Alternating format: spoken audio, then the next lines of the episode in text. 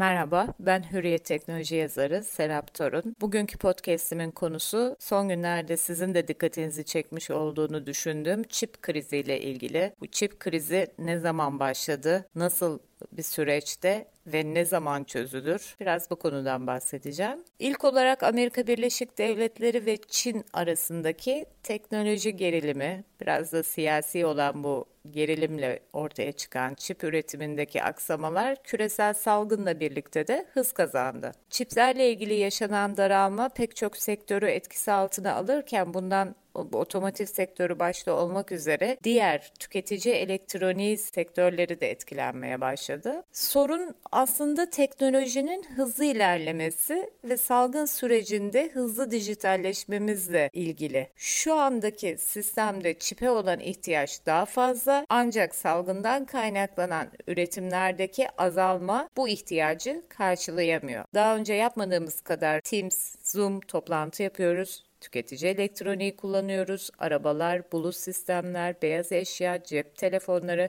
bunlar hepsi çiplere ihtiyaç duyan cihazlar. Talebin bu denli artması doğal olarak arz ve talep dengesizliği yaratıyor. Talebin artmış olması, arzın azalmış olması da ilerleyen günlerde elektronik cihazlarda veya arabalarda, benzeri araçlarda çipe bağlı olarak azalma, temin edilememe ya da fiyatların artması gibi durumlar söz konusu olabilir. Aslında e, çip krizinin şöyle bir geçmişine de baktığımızda ilk defa yaşanmıyor. Fukushima depremi sırasında Japonya'da bulunan bir çip şirketi de etkilenmişti bu depremden. Üretimini e, askıya almasıyla yine otomobil sektörü başta olmak üzere pek çok sektör e, çip sıkıntısına girmişti. Fakat biraz daha kolay çözülmüştü. Netice itibariyle Japonya haricindeki diğer ülkelerden alım yapma şansı vardı. Fakat şimdi A ülkesinde yok B ülkesinden bulmaya çalışayım, burada da üretim yaptırayım gibi değil bir durum söz konusu değil. Dünyanın genelinde yaşanan bir üretim sıkıntısı var pek çok konuda. Tüm bunlara rağmen e, son yıllarda özellikle Amerika ve Çin e, aralarındaki teknoloji yarışında çip tedariğinin önemini daha fazla anlamış olacak ki yeni yatırımlar ve teşvik paketleri açıkladılar. Tabii oyuncular sadece Çin ve Amerika değil.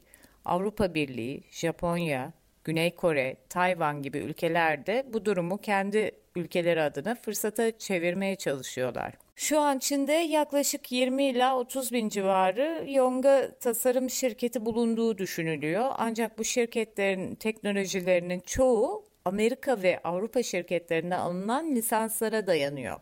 Analistlerin görüşü ise tüm bu girişimlerin her ne kadar yatırım da yapılsa, işlerin e, hızlandırılması da planlansa, e, önümüzdeki yılın ilk çeyreğinden önce piyasalara olumlu şekilde yansımayacağı yönünde. Hatta bununla ilgili Amerika'da yaşanan e, şu anki yönetime ciddi baskılar yapan bir otomotiv sektörü var. Geçtiğimiz günlerde Amerikan Ticaret Bakanı yaşanan yarı iletken sorunu için otomobil üreticilerine yardım etmenin yollarının arandığını ancak sektörün Biden yönetimine baskı yapıyor olmasının onlara öncelik sağlamayacağını belirtti. Diğer yandan Amerika'nın Tayvan'a aşı yardımı yapması söz konusu. İşin e, enteresan tarafı Tayvan'da yaşanan kriz sadece salgınla alakalı değil, aynı zamanda ülkedeki iklimsel sorunlar nedeniyle, kuraklık nedeniyle hidroelektrik santrallerinde sularla ilgili, elektrik üretimiyle ilgili bir sıkıntı yaşanıyor ve bu da elektrik kesintilerine, uzun süreli elektrik kesintilerine yol açıyor. Gördüğünüz üzere